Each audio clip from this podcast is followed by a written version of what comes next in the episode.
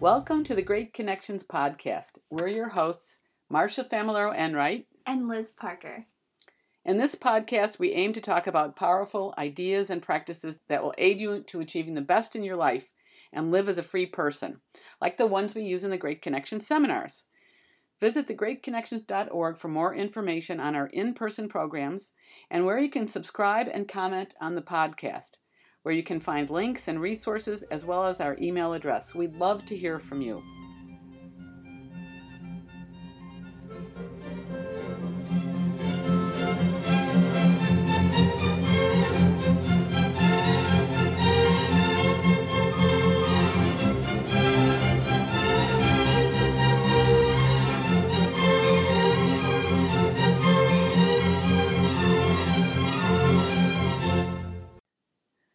So we're here this afternoon with Jake Ilson. He's a mid 20s millennial entrepreneur going into real estate, wants to create a new business, and he was one of the first students at the Great Connection Seminar in 2009 when he was 16 years old. We want to talk to him today because he's been back three times altogether, and we think he has a lot of experience with the program. We're interested in getting his impressions and views of it so we can help other people understand what it's about, since he found it valuable enough to come back several times. So, Jake, what was your first impression when you came to the seminar in 2009? You were a teenager, you know, 16. You know, I didn't have a lot of experience with the whole idea in general, or even talking about complex ideas or difficult subjects that were up you know, in, in the political world. Um, so I was just incredibly intimidated.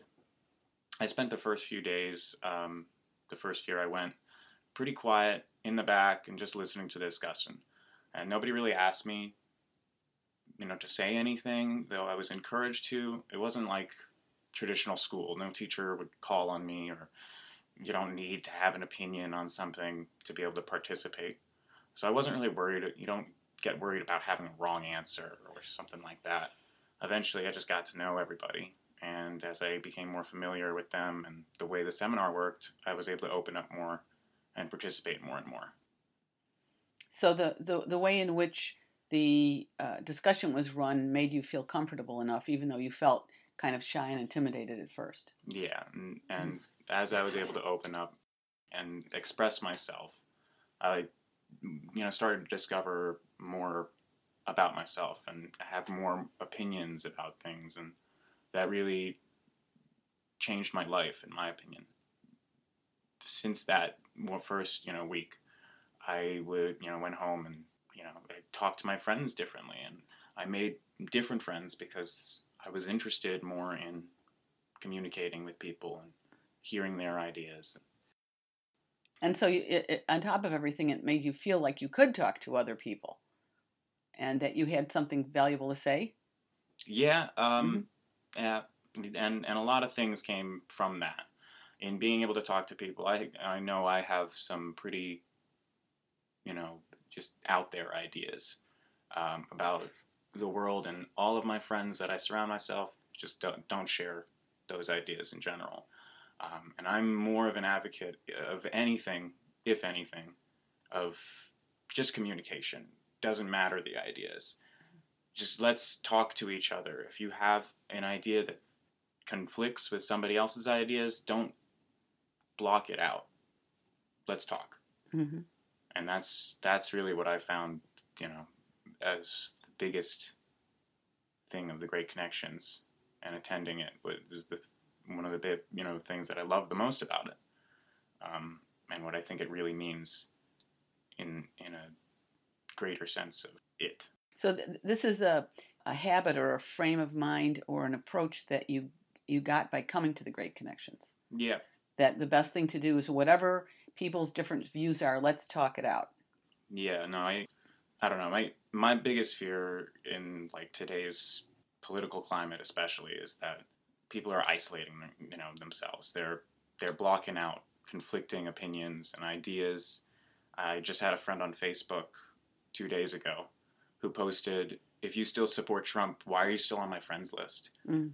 And it really hurt to read that hmm because if someone is really blocking people who have any ideas that don't jive with what they you know believe then that's i mean there's like four different cognitive and social biases that you just immediately you know they just promote irrationality and and there's no way to have a discussion with someone like that if they're just going to ignore you um, and I, you know, I, I just can't believe that we're in a point right now in our country where we have these two, at least two, if you know, obviously many more sides that are so conflicted. We've had this, you know, uproarious election that turned our country upside down, and we're still trying to negotiate and rule the rest of the world in a way without even being able to, you know, negotiate, talk between, uh, you know, amongst ourselves. And I usually recognize that kind of inability to communicate uh, or accept you know other ideas as as like the you know not so much the baby boomers but the older generation. And it's always been like that in the history of the world. That was you know the people who were set in their ways and unable to to really accept the new changes and eventually the younger generation would come in and you know kind of force the change. But these these are the kids now that are blocking out you know any opposing ideas. These are the the new generation that's trying to make the change that won't hear both sides of the story. And it's it's funny because they're you know this is a lot of these people and i'm not going to overgeneralize the word but a lot of these kids are liberals and the meaning of the word liberal is in essence to be open to the general you know ideas and knowledge around you to just welcome it and, and talk about it. You feel like it's newspeak, like the the word actually means its opposite. And the thing I always worry about is if we can't talk to each other, how do we resolve any problems? Yeah. What's left? What's left but fighting and violence? I thought that was an interesting point that you made that usually it's the younger generation that's pushing for more openness and more dialogue and more change. And now we see the opposite where the older generation now is trying to like hold on to this right of free speech and prevent censorship whereas the younger generation now is working totally in a in a different way so it's like this double contradiction of well they're liberals but then they're advocating for things that are very illiberal. And then they're also usually the younger generations at the forefront of change and now it seems like it's reversal. Like they're taking steps backwards instead of progressing. Something that you i've heard you say before about the seminar was that during the formal dialogues that kind of laid the foundation for afterwards having like these really like sometimes intense but meaningful conversations afterwards about things that you really care about and how like you were able to have that kind of conversation without it being offensive or really intense. so I was wondering if you could talk a little bit about what makes that difference because we've all talked about how there's this need for communication and effective communication so people aren't like oh you support trump? I'm done with you you know? So what it was it that created that ability to have an open conversation about these really difficult issues well i know again it was it was when i first you know when i first showed up that first year um, and it was new for everybody but we had these formal conversations. You know, we read a, a, text and we have a discussion about it in a formal atmosphere. We let everybody speak who wants to speak, try to give everybody time. Um, and it, it was very proper feeling. And, and you know, I, I was very quiet because it almost felt too formal to an extent. And it wasn't, it wasn't that it was too formal. It was just, again, intimidating. And I was young and, and I hadn't had the chance to express myself. And what ended up happening is after a couple of days, and it didn't start off at, you know as an informal discussion but after the you know all day formal talks you know we had some recreation and recess throughout the day but finally 9 p.m would roll around and we'd relax and we'd, uh, we'd all go back to our rooms or you know to the common area and it wouldn't start as much of a conversation where I was like, hey, you know, let's let's party in a way, you know, like let's hang out, let's have some fun, let's not think about all heavy stuff. And that got me into a a you know really close relationship with so many of the people individually. You had time to kind of sit down and talk in, in a relaxed environment, just like two friends talking. You get to know them even more. You've been listening to their ideas all day, but you really get to know what makes them the person that they are.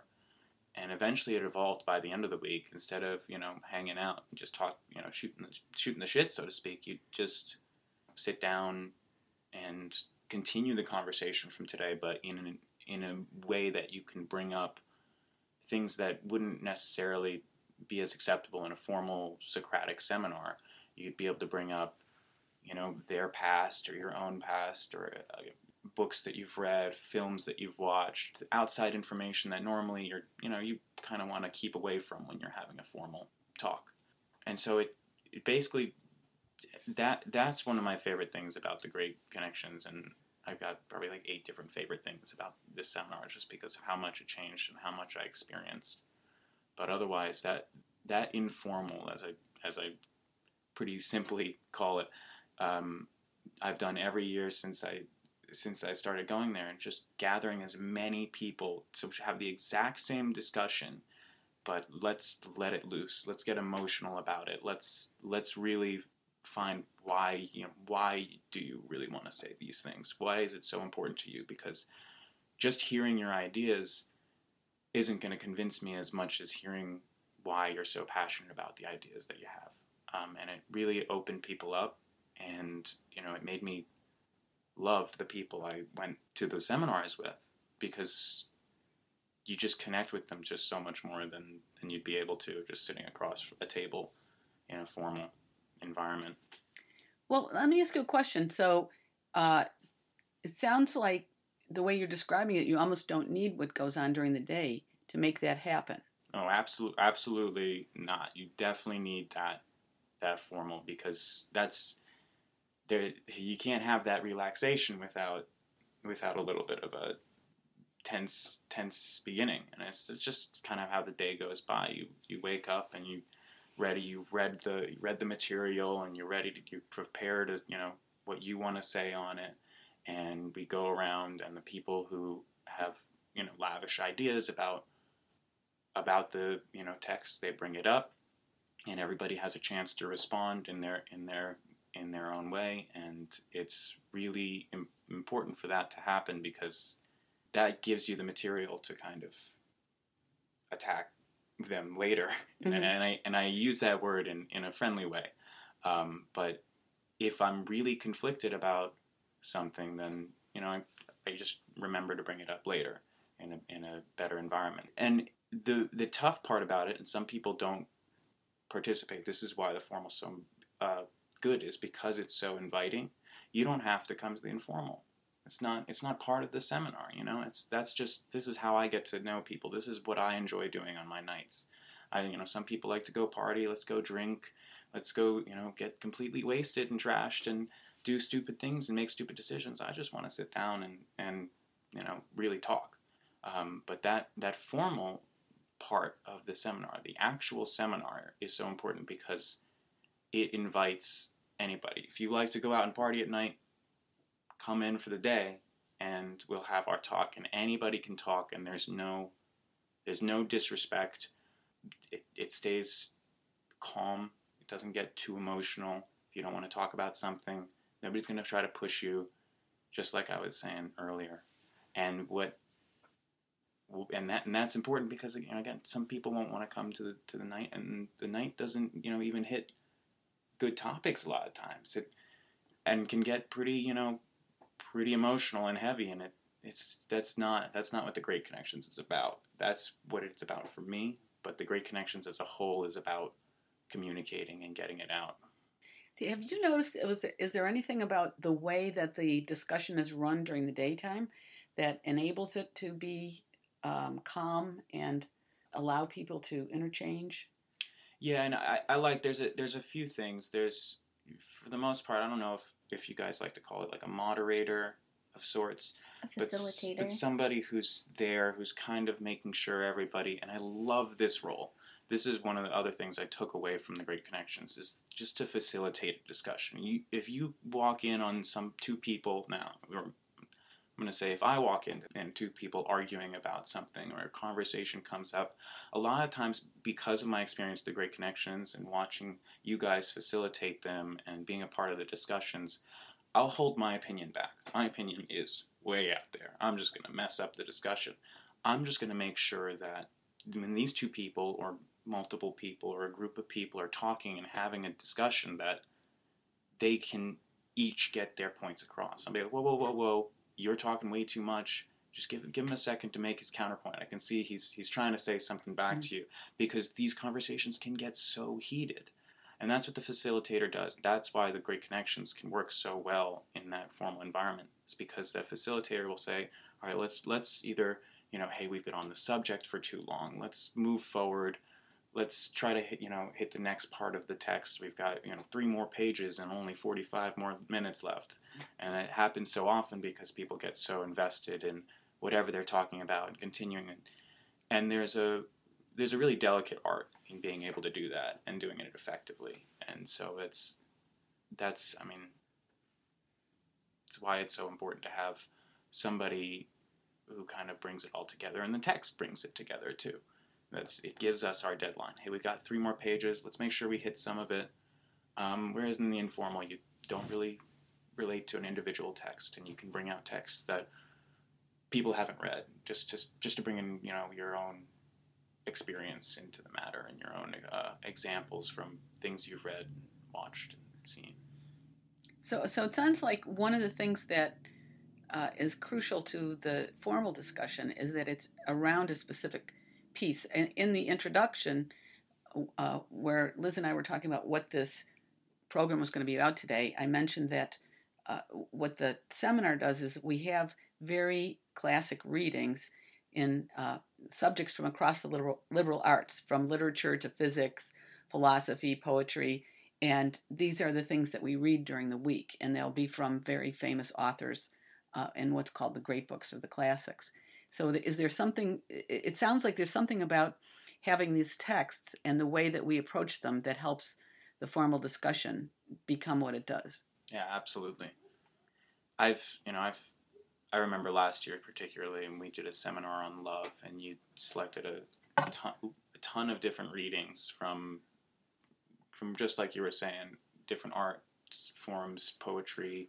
We watched a movie um, and a lot of text in it. I almost felt like they were selected in a good way too, because as we read them, we hit we hit like a very early version. I think it was Aristotle and his views of love, um, and we moved forward and we hit we kind of went later and we bounced around, you know, in terms of um, chronologically, but you'd you'd get different you know ideas from each of these authors and that's what's really important. You can really want to touch on, you really just want to touch on all of the possible ideas or the big ideas that people have and and you want to grab as many conflicting ideas as possible so that you can say oh you know I've view and i remember we started off the conversations oh you know so what is love to you and we, you asked us all individually and we wrote them all on the board seeing all of the conflicting ideas I know I I was half on the board with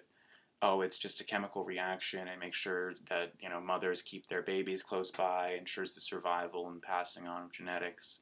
Um, and by the end of the seminar and, and I had I knew I knew the other side but I didn't really know it until some of the pieces I read that week. There is there is some pieces that just described love in, in such a profound way that reading it completely opened up my mind to what other people were trying to say about what love meant to them. Mm-hmm. Maybe like the Ortega y Gasset, yes. yeah, or Cyrano. The, yeah, it was definitely the Ortega that hit me right in the feels.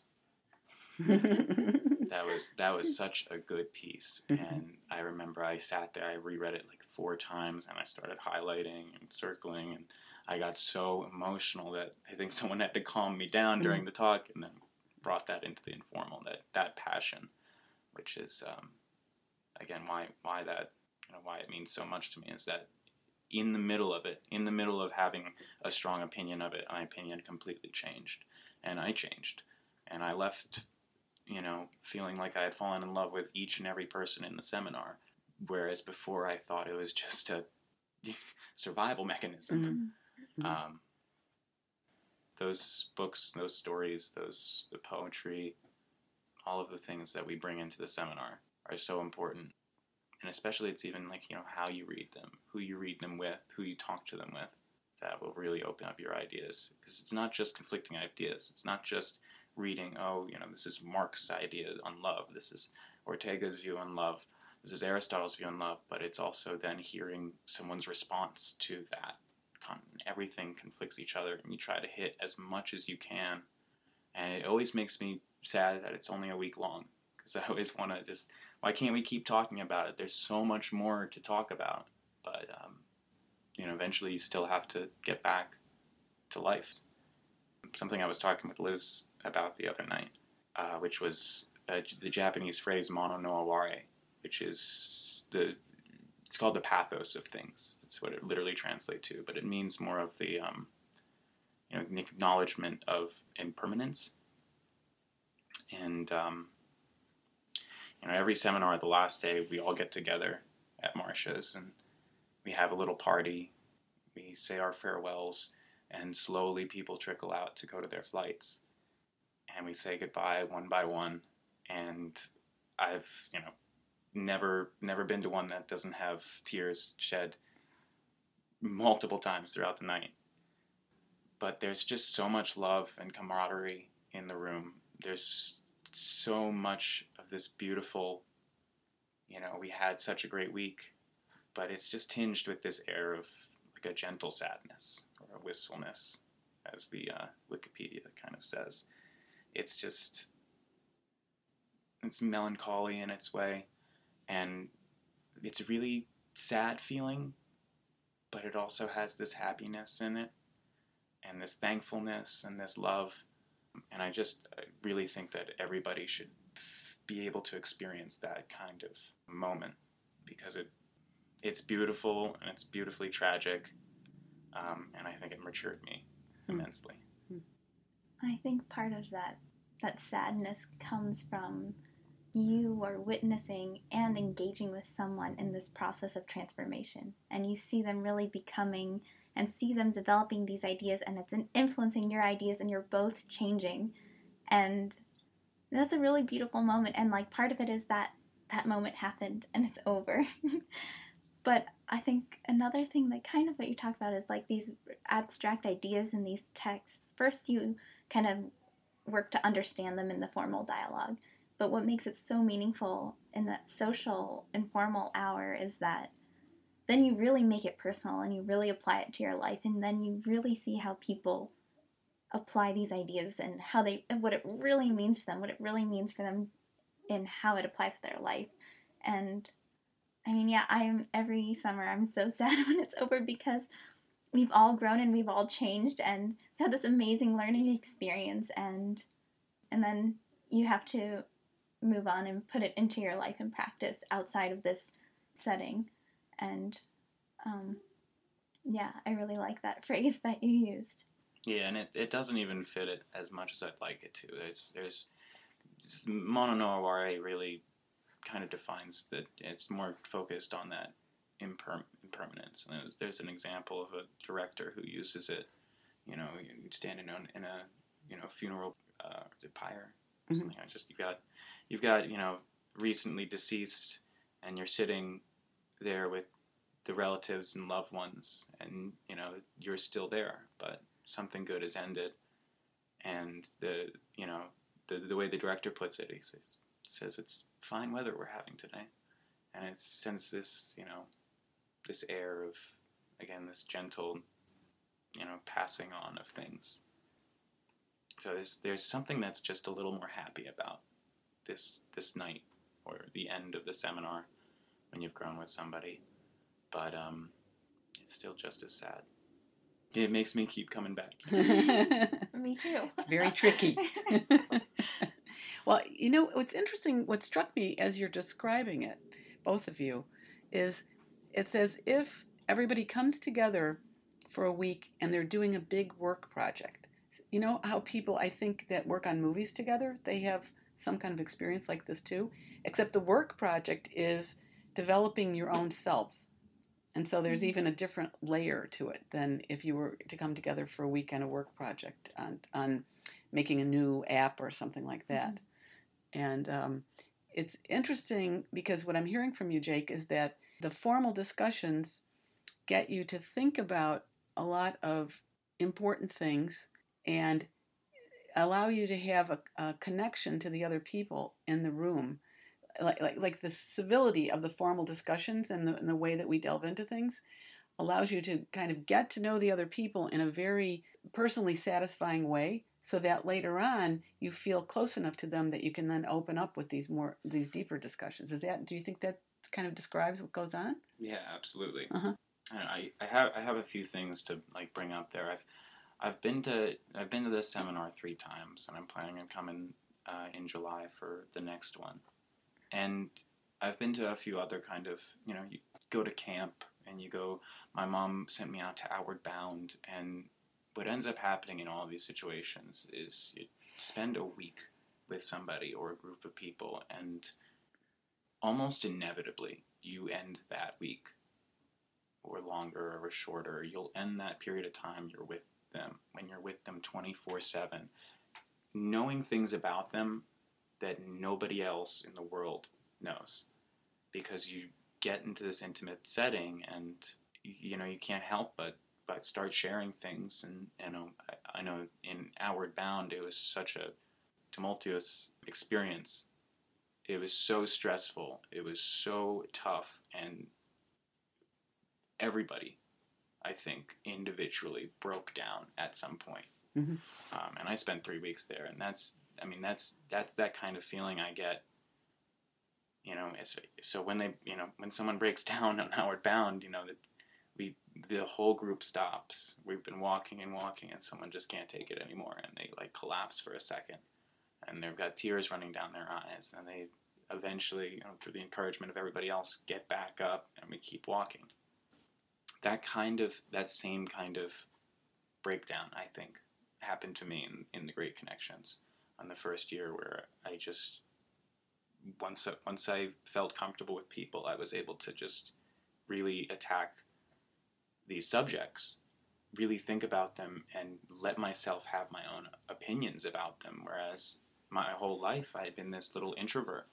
Uh, it's like the thing I like. I'd say I've said all these my favorite things about the Great Connections. I think the thing I liked the most was in the middle of the week on my first week there. I had this burst of confidence. I felt like a completely new person. I started speaking in the middle of them, and I was always so nervous and timid and introverted. But by the end of the seminar, I was participating in like really difficult co- topics. I was bringing the counter arguments to the table, and I was having relatively fast-paced discussions and connecting with everybody, and that was huge for me.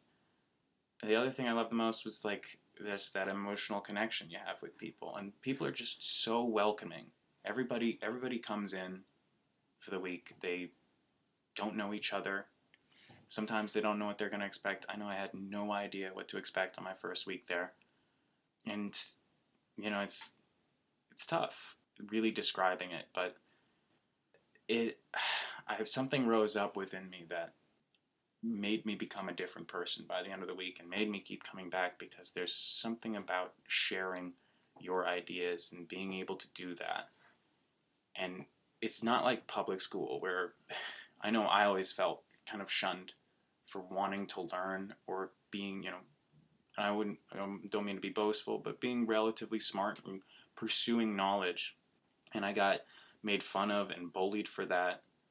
And, you know, it's, it's, it's tough to find other people who are like that, who, who want to pursue things, you know, and even when I found somebody like that, who was, who was really pursuing knowledge and they, sometimes, if not all the time, would come across a little pompous. They would be a little snooty, and and they wouldn't really make good friends.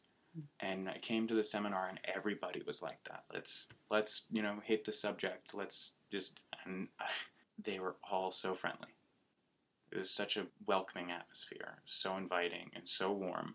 And I think I've made more friends each week than I've made my entire life outside of the seminar. Close friends that really matter. I feel like your experience is kind of it kind it mirrors my own. Like we both went to the first seminar and I was a lot older than you and you were only 16. but I was also really shy. I was like afraid of my own voice. I had no confidence.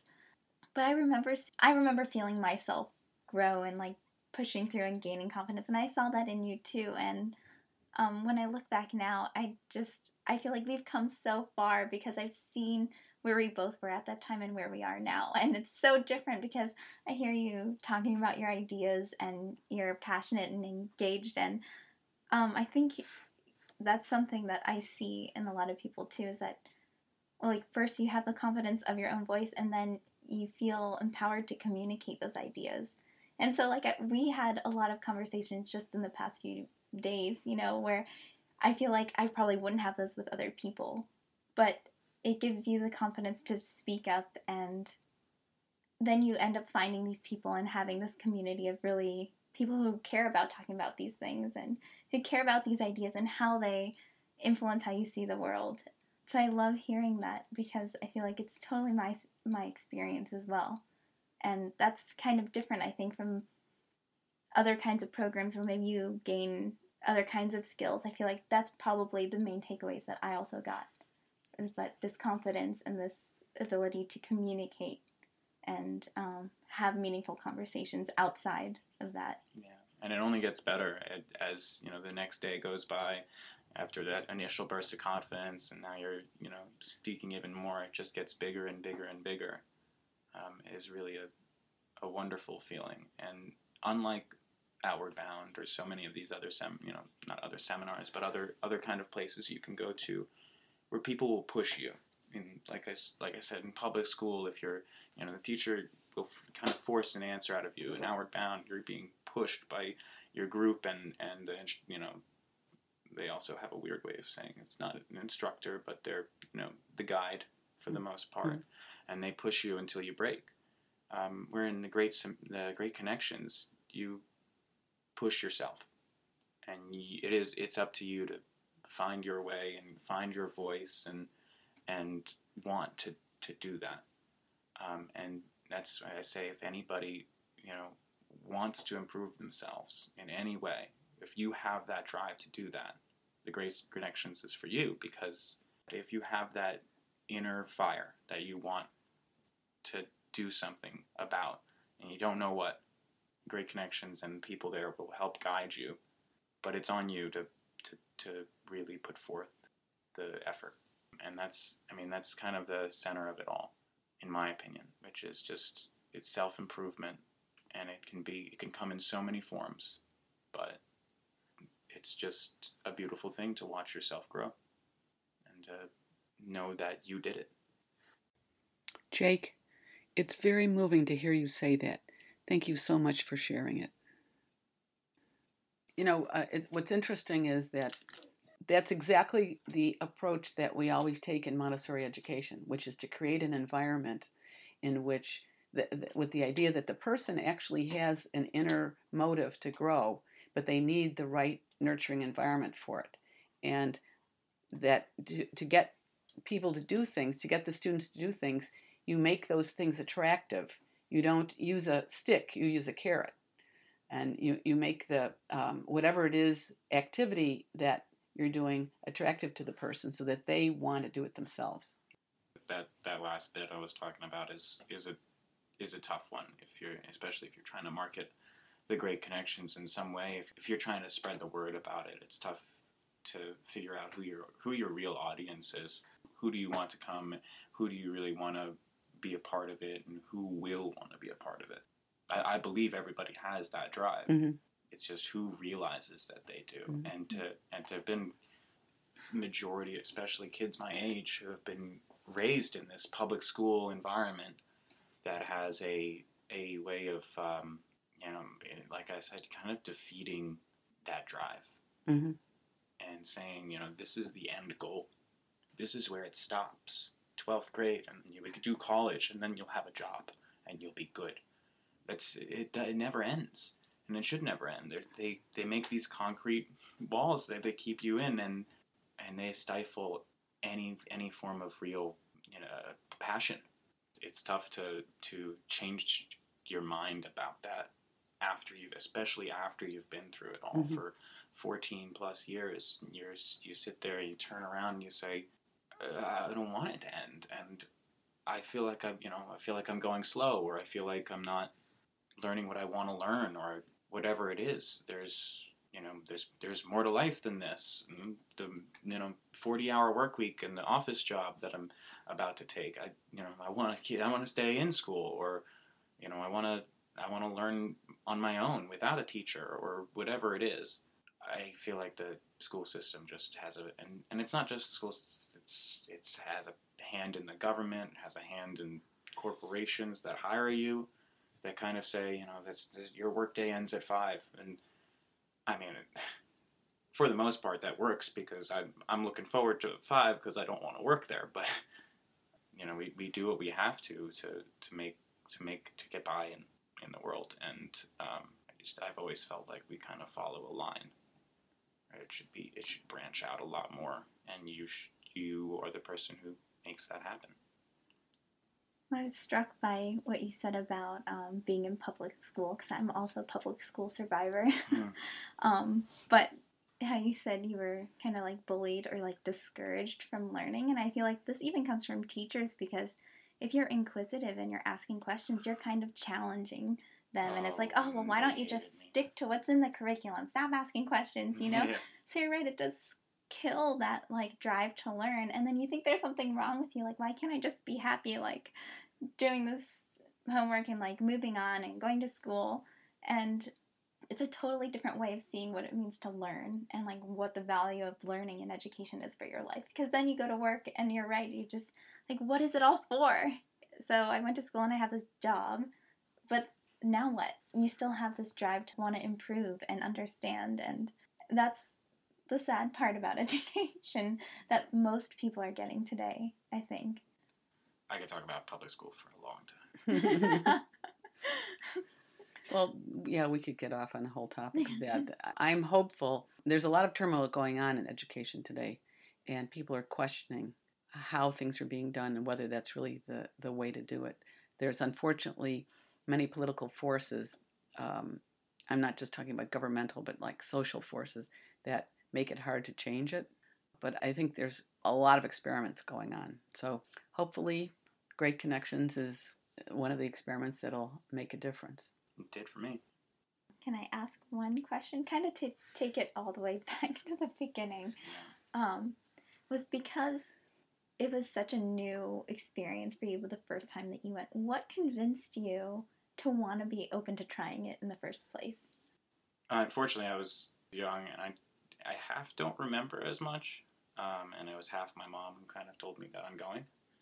Um, but there, there was a very big appeal for the first time that I got the uh, opportunity to go fly out to a city by myself and live there for a week in a dorm and like it felt like college it felt like complete and utter independence and i was lucky because my parents really financed it, it for me you know quite a bit and i was able to you know go out and spend some money and get myself food constantly. So you know it's it's tough but that that feeling of independence and it definitely validated itself it really drew me to tackle a fear of mine I actually think the first year I, I went, I had also gone and did Outward Bound, which was a guided activity, but I went out to Oregon by myself. And I think I came back from that and I was like, I need more. I want to, I want, and I want, and, and, and you know, that, that's tough physically. And there's an emotional drain on that. But I need more stimulants. I need more, I want to go out and I want to use that, that kind of independence that I started fostering and, and really explore who I am and what I can do. And it um, it really broke down some barriers, and like I said, it, it really proved me right in that sense. That feeling of independence, and in the middle of Chicago, no less, where I'm, you know, from a small suburb around Charlotte, which is, I just don't like to call it a city. it is it is quite small. It's like a very large town, and I lived on the edge of it, not even close to the city center, and I had never really experienced walking around. My dad took me to New York once or twice, and I always really liked it. Though it was a little smelly. Chicago is just a beautiful place, and it's really clean, really well built, really well structured. There's so much to do. And I was 16 years old in the city. I had a bunch of friends that I were that I was slowly making, and by the end of the week, it was like, "Hey, we've got you know two and a half hours. Let's go here. Let's go do this. Let's." And we all go as a group. Or last year, I had I made a really close friend with one of my roommates, and we went out you know, during our free time, just me and him, hit hit a few of the breweries because that's my new that's the new fad for everybody. But that's that's my thing. I love craft beer. I was able to touch on Lagunitas and two other breweries in the area. It was really really fun, and it, it it's just so freeing, especially as a young student who's been handheld and guided your entire life. You just always have someone telling you what's next and it's freeing for the first time since you were five. It's like you don't have a whole bunch of responsibility. Just get to your classes, and then the rest of the day is yours. You don't have to answer to your parents. You don't have to, you know, just make sure you're there for class the next morning. That that was so so so liberating. Yeah, liberating.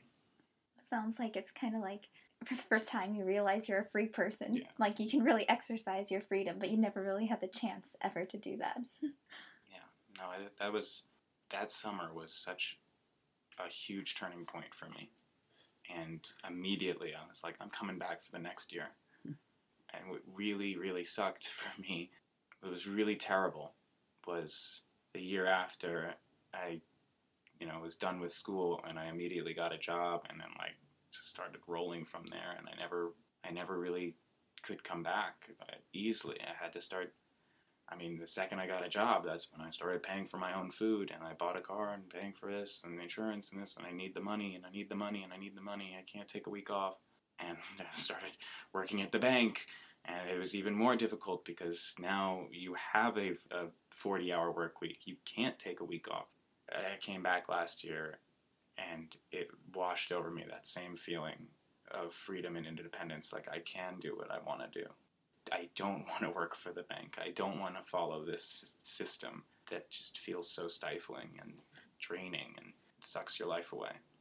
I plan to come back many times. Well, we look forward to having you. Can't wait until it gets really big. 80 people. we all have to separate because we can't even know everybody, but uh, that'll be interesting. I'm so curious to see how this grows. I'm always I'm always happy to come back for future episodes. Okay. Thanks for having me. All right. Thanks for everything you had to say. Really appreciate